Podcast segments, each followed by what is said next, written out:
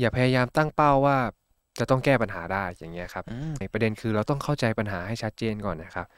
ใจจริงเราก็ไม่ได้อยากปิดบังหรอกครับ แต่ว่าอ่ามันก็รู้สึกอึดอัดนะครับ ไม่รู้ว่าจะทำอย่างไรดี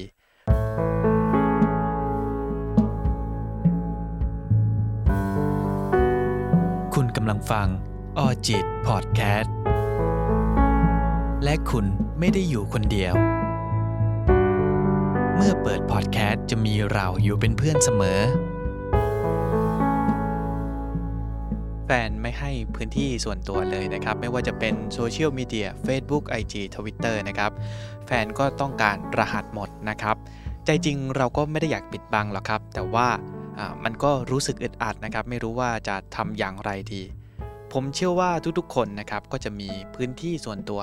ที่เก็บไว้ แต่พื้นที่ส่วนตัวนี้บางทีก็ไม่ได้หมายถึงความลับนะครับ แต่หมายถึงพื้นที่ส่วนตัวนั่นแหละครับ ทุกๆ คนนะครับ ผมเชื่อว่าก็จะมีพื้นที่ส่วนหนึ่งที่ไม่อยากให้ใครมาก้าวไก่นะครับ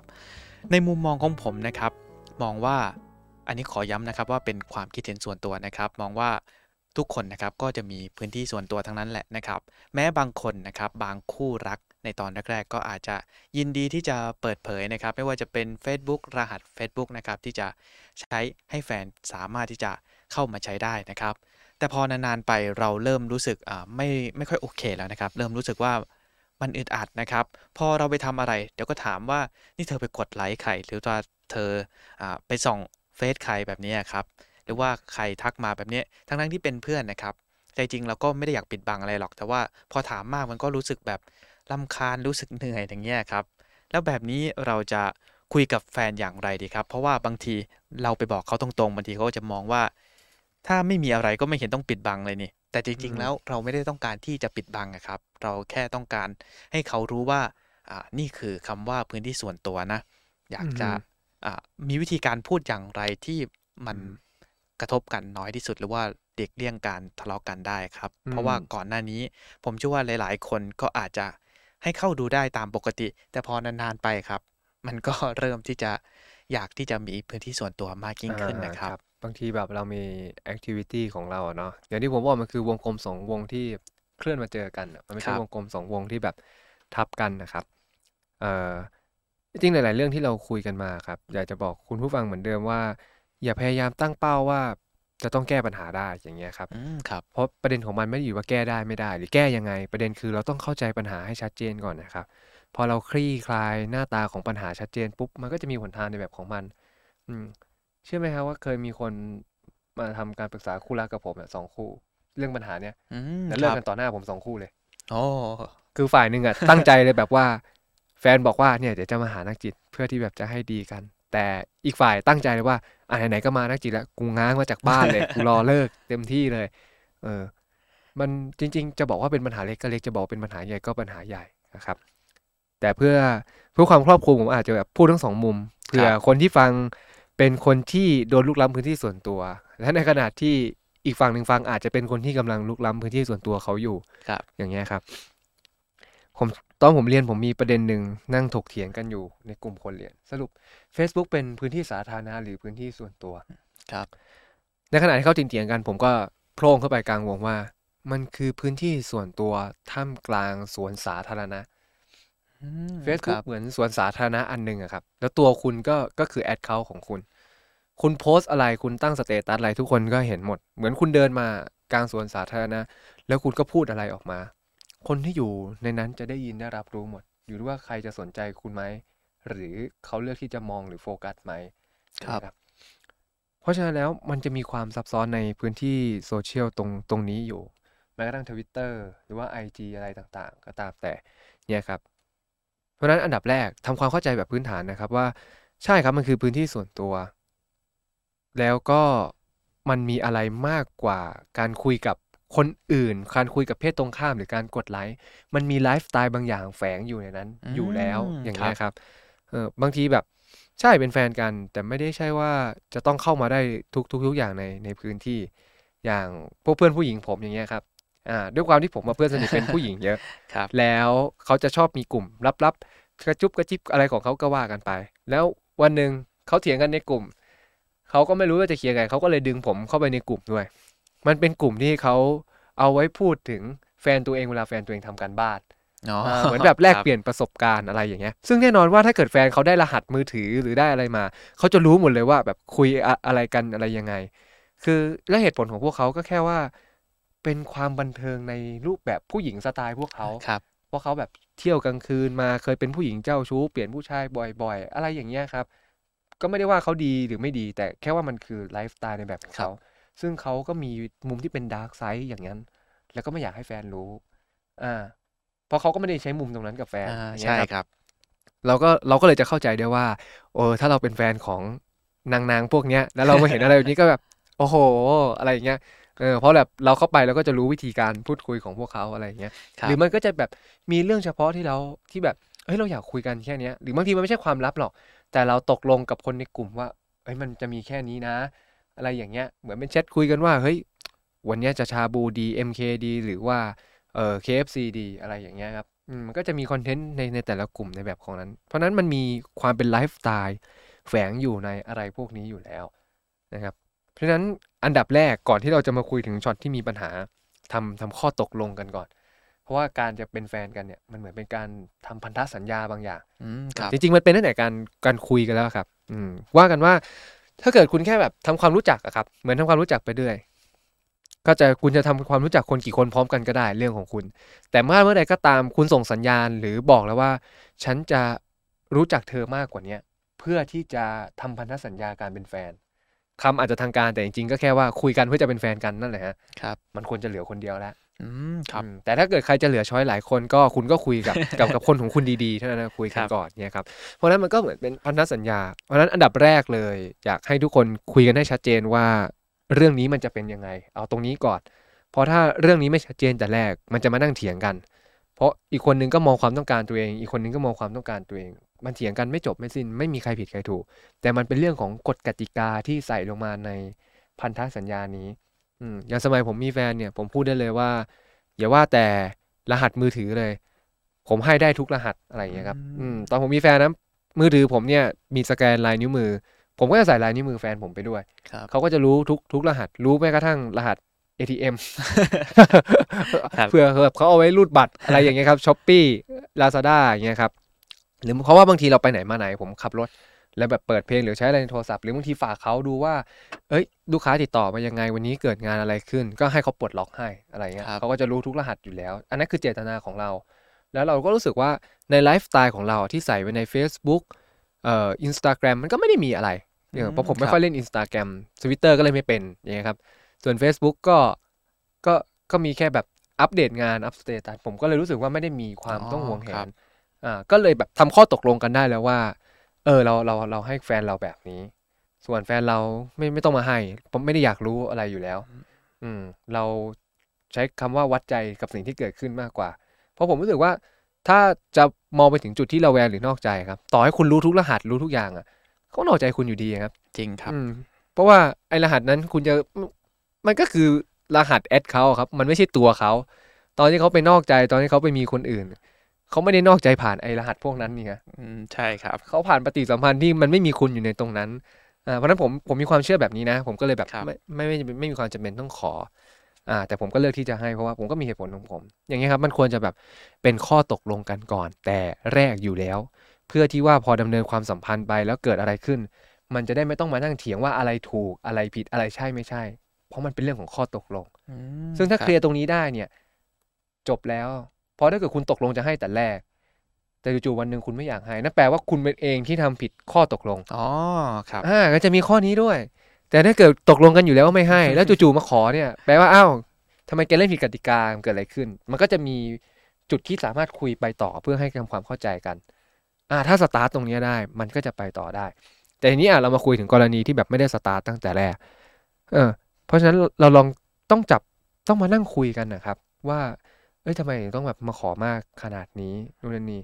อย่างเงี้ยครับเพราะอย่างกรณีที่คุณบอลยกตัวอย่างคือวันหนึ่งเราเราก็ให้แหละ แต่ว่าจู่ๆเรารู้สึกว่าเอ้ยมันมากเกินไปเช็คบ่อยอย่างเงี้ยเพราะเราก็ไม่มีใครรู้นี่ว่าให้แล้วมันจะเกิดอะไรขึ้นอืมครับอันนั้นคือจุดบกพร่องที่เราไม่ได้ทำข้อตกลงแต่แรกอืมถ้าว่ากันตามเหมือนแบบเหมือนให้ยืมตังค์อ่าภาษาตำรวจเรียกว่าให้โดยเสน่หานะครับนี่คุณก็ให้รหัสโดยเสน่หาเหมือนกันนะฮะให้แล้วก็ต้องให้เลยอะไรอย่างเงี้ยครับครับอ่าเพื่อไม่ให้เกิดปัญหาเราก็ต้องตั้งก่อนทีนี้ พอเป็นอีกก็ก็ต้องมาคุยกัน ว่ามันเกิดอะไรขึ้นอ่าเรารู้สึกยังไงเขารู้สึกยังไง บางคนอะไม่ได้ซีเรียสที่การอีกฝ่ายมีรหัส แต่งงว่าจะเข้าอะไรบ่อยๆ จะดูอะไรบ่อยๆ จะเช็คอะไรบ่อยๆ อย่างเงี้ยครับเออหรือสุดท้ายคนเราก็คนธรรมดาผู้หญิงก็มีไปกดรูปผู้ชาย ผู้ชายก็ไปกดดูรูปผู้หญิง บางทีมันเป็นแค่แบบความชื่นชอบในการดูอะเออแต่อีกฝ่ายอีกฝ่ายไม่ได้ accept ตรงนี้ไม่ได้ยอมรับอย่างเงี้ยครับ เห็นไหมมันมันจะมีประเด็นให้คุยเสมอ พอคนใช่เรานั่งใช่คุยครับกัน มันจะไม่ใช่แค่เรื่องว่า แกเข้ารหัสฉันทำไมบ่อยๆ ฉันไม่อยากให้รหัสแก ฉันรู้สึกอึดอัด จริงๆ มันจะมีประเด็นอินดีเทลอยู่ตรงนั้น เพราะฉะนั้นในจุดเนี้ยครับ ก็ต้องแบบมานั่งคุยแบบจริง ๆ จังๆเลย เพราะมันจะไม่ใช่แค่เรื่องว่าให้รหัสไม่รหัส แต่มันจะกระทบถึงความรู้สึก และกระทบกับความสัมพันธ์แบบว่าชัดเจนมากๆอืมครับอืมแต่ทีนี้พอยกข้อพวกนี้ออกไป เป็นเรื่องที่ว่าสมมุติว่าคุยกันไม่ได้ด้วยนะ แล้วจะทำยังไงดีอย่างเงี้ยครับ ก็กลับมาที่หลักเดิมครับ ดูความทุกข์ของตัวเองเป็นหลักก่อนอ๋อครับอ่าแล้วบางทีมันจะต้องเป็นจุดที่ต้องขัดแย้งนะคือต้องยอมขัดแย้ง อืมบางครั้งคนเราก็ต้องเรียนรู้ผ่านความทุกข์อะครับ จริงๆไม่ใช่บางครั้งหรอกทุกครั้งเนี่ยเหมือนแบบเราไม่รู้ตัวว่าสิ่งที่เราทำมันทำให้อีกฝ่ายรู้สึกยังไง จนกว่าเขาจะปล่อยอารมณ์นั้นออกมาแบบใช่รุนครับแรงเออคล้ายๆคำพูดที่ว่า กว่าจะรู้ว่าสิ่งใดมีค่า เราก็สูญเสียสิ่งนั้นไปแล้วอืมกว่าจะรู้ว่าความรักที่มีค่าแล้วความอบอุ่นในความสัมพันธ์เป็นยังไง เราก็ดันเผลอทำลายสิ่งสิ่งนั้นไปแล้ว ความสัมพันธ์อาจจะยังอยู่ แต่สิ่งสิ่งนั้นมันหายไปแล้วอืมเนี่ยครับอืมกว่าจะรู้อีกทีก็เป็นอย่างนั้นแล้วมาจากพฤติกรรมเล็ก ๆ น้อยๆอะไรพวกนี้ที่เราทำซ้ำๆซ้ำๆอย่างเงี้ยครับ อืม เพราะฉะนั้นเพื่อไม่ให้อีกฝ่ายได้เรียนรู้ว่าความเป็นจริงเป็นยังไง ในจุดที่เราไม่เหลือความรู้สึกแล้ว การที่เขาเข้าใจเรากับการที่เรายังหลงเหลือความรู้สึกอยู่มันเป็นคนละเรื่องกันเลยครับเขาอาจจะเข้าใจเราในวันที่แบบเราไม่ได้รักเขาแล้วอย่างเงี้ยครับ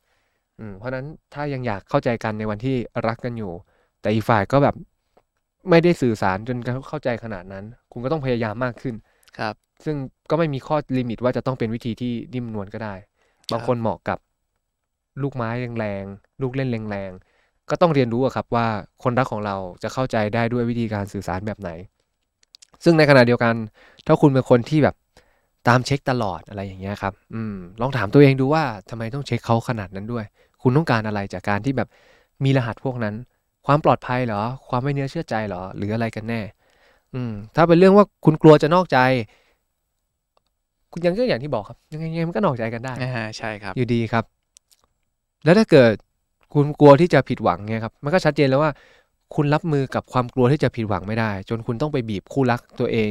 จนทำให้คุณรู้สึกสบายใจอย่างเงี้ยครับอืมถ้าเขาโอเคก็ก็ดีไปอะครับ แต่ถ้าไม่โอเคมันก็ทำให้อึดอัดนะครับ แล้วสุดท้ายก็จะมีแต่คนที่เจ็บปวด อืม อย่างคนบางคนก็ไม่ได้เป็นคนเจ้าชู้ ไม่ได้เป็นคนนอกใจตอนก่อนที่จะเจอเรา ครับเขาเริ่มมาเป็นแบบนั้นตอนเจอเราอย่างเงี้ยเพราะฉะนั้นถ้าเราพยายามห้ามเท่าไหร่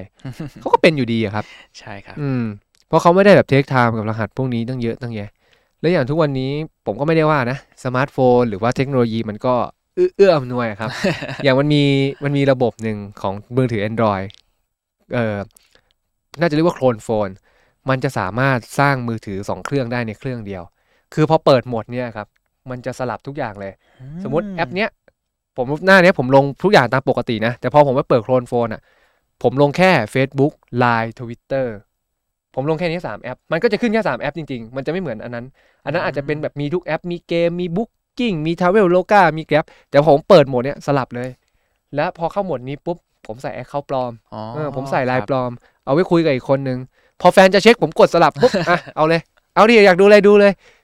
คุณทำอะไรได้ คุณทำอะไรไม่ได้เลย มันขึ้นอยู่ที่นิสัยเขา พวกนี้มันแค่แบบปลายเหตุนะครับ คล้ายๆ นกมันจะบินออกจากกรงอะครับ คุณก็ต้องเอากรงมาครอบไว้ อืมสุดท้ายคนที่อยู่ในกรงมันก็อึดอัด อืม ถ้าเขาอยู่ไม่ได้ เขาก็ต้องบินออกจากกรง แต่ถ้าคุณขังเขาไว้แน่น สุดท้ายมันก็จะเป็นนกที่ตายในกรงความรักมันก็ตายลงตรงนั้นอืมครับ ไม่ช้าก็เร็วเขาก็เดินจากคุณอยู่ดี อืม เพราะฉะนั้นบางครั้งอะครับ คุณอยู่ในความสัมพันธ์ที่มันไม่ปลอดภัยแล้วก็ไม่มั่นคง แต่คุณพยายามจะรักษามันไว้มากจนเกินไปจนเผลอทำร้ายคู่รักตัวเองผ่านวิธีการอย่างเงี้ย ลองกลับมาถามตัวเองดูดีกว่าว่า เวลาเจอปัญหาอย่างนี้คุณจะทำยังไงกันแน่ อืม คุณจะปลดตัวเองออกจากความสัมพันธ์ที่มั่นคงนี้ได้ไหม และไปเรียนรู้สร้างความสัมพันธ์ที่คุณรู้สึกมั่นคง โดยที่คุณไม่ต้องทำร้ายใครแล้วก็มีความสุขกับมัน หรือเลือกที่จะอยู่แบบนี้ต่อไป หรือจะอยู่แบบไหนในแบบที่คุณพึงพอใจอืมครับ และเช่นเดียวกันครับ ถ้าเกิดคุณคุยกับคู่รักคุณไม่ได้ และเจอแบบนี้แล้วคุณรู้สึกไม่มั่นคงไม่ปลอดภัย คุณก็ใช้คำถามเมื่อกี้ที่ผมพูดขึ้นมาครับถามกับตัวเองได้เหมือนกันครับเพราะสุดท้ายแล้ว ไม่ว่ามันจะเป็นพฤติกรรมที่ใครว่าเล็กว่าน้อยว่าใหญ่ ถ้าคุณรู้สึกว่ามันไม่มั่นคง ไม่ปลอดภัยนั่นแปลว่า ความสัมพันธ์นี้มันคุกคามชีวิตนะครับอืมคก็รับต้องถามตัวเองแบบนี้ครับว่าจะทำยังไงต่อ เพราะบางคนยอมอยู่กับอะไรที่มันไม่ปลอดภัยเพื่อที่เพียงแค่ว่าจะไม่ได้เหงาอ๋อครับเอ่อ บางทีมันมีความซับซ้อน ไม่อยากออกจากสิ่งที่เป็นปัญหาทั้งๆทที่รู้ว่าออกไปแล้วก็จบ แต่มันออกไปแล้วมันต้องไปเจอกับปัญหาอื่นๆแล้วเราก็ไม่อยากเจอก็เลยยอมอยู่ต่อก็ต้องชั่งแต่อยู่น้ำหนักต่อมันก็ไม่ดีก็เลยครับพยายามทำให้มันดี แต่ยิ่งพยายามทำให้มันดีก็ยิ่งอึดอัดยิ่งเหนื่อย แล้วก็ยิ่งมีปัญหา แล้วก็เป็นปัญหาซ้อนปัญหาซ้อนปัญหาครับ ก็ใช่ว่ามันไม่ดีนะครับถ้าคุณพึงพอใจกับอะไรแบบนั้นก็ก็โอเคครับ ทุกคนมีทางเลือกของตัวเอง ชีวิตเป็นเรื่องของทางเลือกและเงื่อนไข ไม่วันใดก็วันหนึ่งคุณก็จะเลือกในสิ่งที่คุณรู้สึกว่ามันใช่สำหรับคุณเสมอครับอืมส่วนใช่สำหรับคุณมันจะดีกับคุณหรือดีในสายตาใครไหมก็นั้นก็อีกเรื่องครับ ก็อยู่ที่เราเลือกเท่านั้นเอง ขอให้เราเลือกในสิ่งที่เสียงหัวใจเราบอกก็พอครับผม เรียกได้ว่าชัดเจนมาก ๆเลยนะครับ จริงๆแล้วหัวข้อลึกๆแล้วมีบางมุมที่คล้ายกับ ใน EP ก่อนหน้านี้ที่เราพูดถึงเรื่องความหึงหวงแฟนนะครับอืว่ามอ่าครับพฤติกรรมแบบนี้อาจจะมาจากความหึงหวงด้วยนะครับ หรืออาทุกๆอย่างนะครับ มันก็ขึ้นอยู่กับตัวเราเองด้วยบางที ถ้าเกิดว่าอืมเรามีเรื่องที่ทุกข์ใจหรือว่าลำบากใจ เราต้องถามตัวเองก่อนนะครับว่าเราจะอยู่แบบนี้หรือเราจะเลือกที่จะคุยกับเขา โดยเฉพาะปัญหาหลักๆนะครับ วิธีแก้ไขปัญหาหลักๆ ของคู่รักนะครับ หลักๆ จะอยู่ที่การสื่อสารนะครับ จากที่อืมผมฟังมาใน EP ก่อนหน้านี้รวมไปถึง EP นี้ด้วยนะครับ การสื่อสารเป็นสิ่งที่สำคัญมากเลยเลยนะครับสำหรับเรื่องของอืมคู่รัก การเข้าใจกันนะครับ ถ้าเกิดว่าไม่มีการสื่อสารกัน ก็คงยากนะครับที่จะมีการเข้าใจกัน ใช่ครับ มันเป็นแก่นหลักที่แบบละทิ้งไม่ได้อะครับ ถ้าแบบไม่ต้องจิตวิทยาครับย้อนไปดูศาสตร์ใหญ่อย่างอืมสังครับคมมนุษยวิทยา มนุษย์เป็นสัตว์สังคมต้องอยู่ โดยที่ โดยที่พึ่งพาอาศัยซึ่งกันและกัน ภาษาเกิดขึ้นมาเพื่อที่มนุษย์จะได้พึ่งพาอาศัยและกันเอ่อเพื่อเพื่อที่จะพึ่งพาอาศัยซึ่งกันและกัน ได้เข้าใจกันมากขึ้น เพราะถ้าไม่มีภาษาเราเราไม่เข้าใจกันแล้วเราก็จะแบบพอไม่เข้าใจกันมันก็พึ่งพากันไม่ได้ แล้วสุดท้ายเราก็จะตายจากกันไปแล้วก็สูญพันธุ์จากกัน อืมแล้วเราก็อยู่ได้ด้วยสายใยที่ชื่อว่าความสัมพันธ์นะครับอืมมันเชื่อมครับเราทุกคนอยู่ เพราะฉะนั้นเราเลี่ยงไม่ได้ที่จะต้องเรียนรู้ที่จะสื่อสารกัน ครับ ขอบคุณคุณแม็กมากเลยนะครับ ใน EP นี้หวังว่าคงจะเป็นประโยชน์กับท่านผู้ฟังไม่มากก็น้อยนะครับสำหรับผู้ที่รู้สึกอึดอัดนะครับ ที่แฟนกระทำอะไรลงไป ก็ลองปรึกษาลองพูดคุยกันอย่างมีศิลปะแล้วกันนะครับ ลองพูดคุยกัน หากผลลัพธ์ออกมานะครับ เป็นอย่างไรก็ลองคอมเมนต์กันได้เลยนะครับ ผมอยากจะอธิบายก่อนนะครับว่าสิ่งที่เราพูดมานะครับ ก็จะเป็นเรื่องราวอาจจะไม่ได้เจาะลึกมากนะครับ เป็นแบบเบื้องต้นเท่านั้นเอง ถ้าเกิดว่าเพื่อนๆฟังแล้วรู้สึกไม่สบายใจ เราต้องขออภัยณที่นี้ด้วยนะครับ หรือถ้าเพื่อนๆรู้สึกว่าปัญหาที่อยู่ในใจฉันไม่ได้ดีขึ้นเลยนะครับ เราก็อยากแนะนำว่าจริง ๆ แล้วสิ่งที่เราพูดมาเป็นเพียงแค่เบื้องต้นเท่านั้นเอง ถ้าเกิดว่าเพื่อนๆ รู้สึกไม่สบายใจ หรือรู้สึกว่ามันไม่ได้ดีขึ้นนะครับ การพบผู้เชี่ยวชาญอาจจะเป็นทางเลือกที่ดีทางหนึ่งนะครับออจิตพอดแคสต์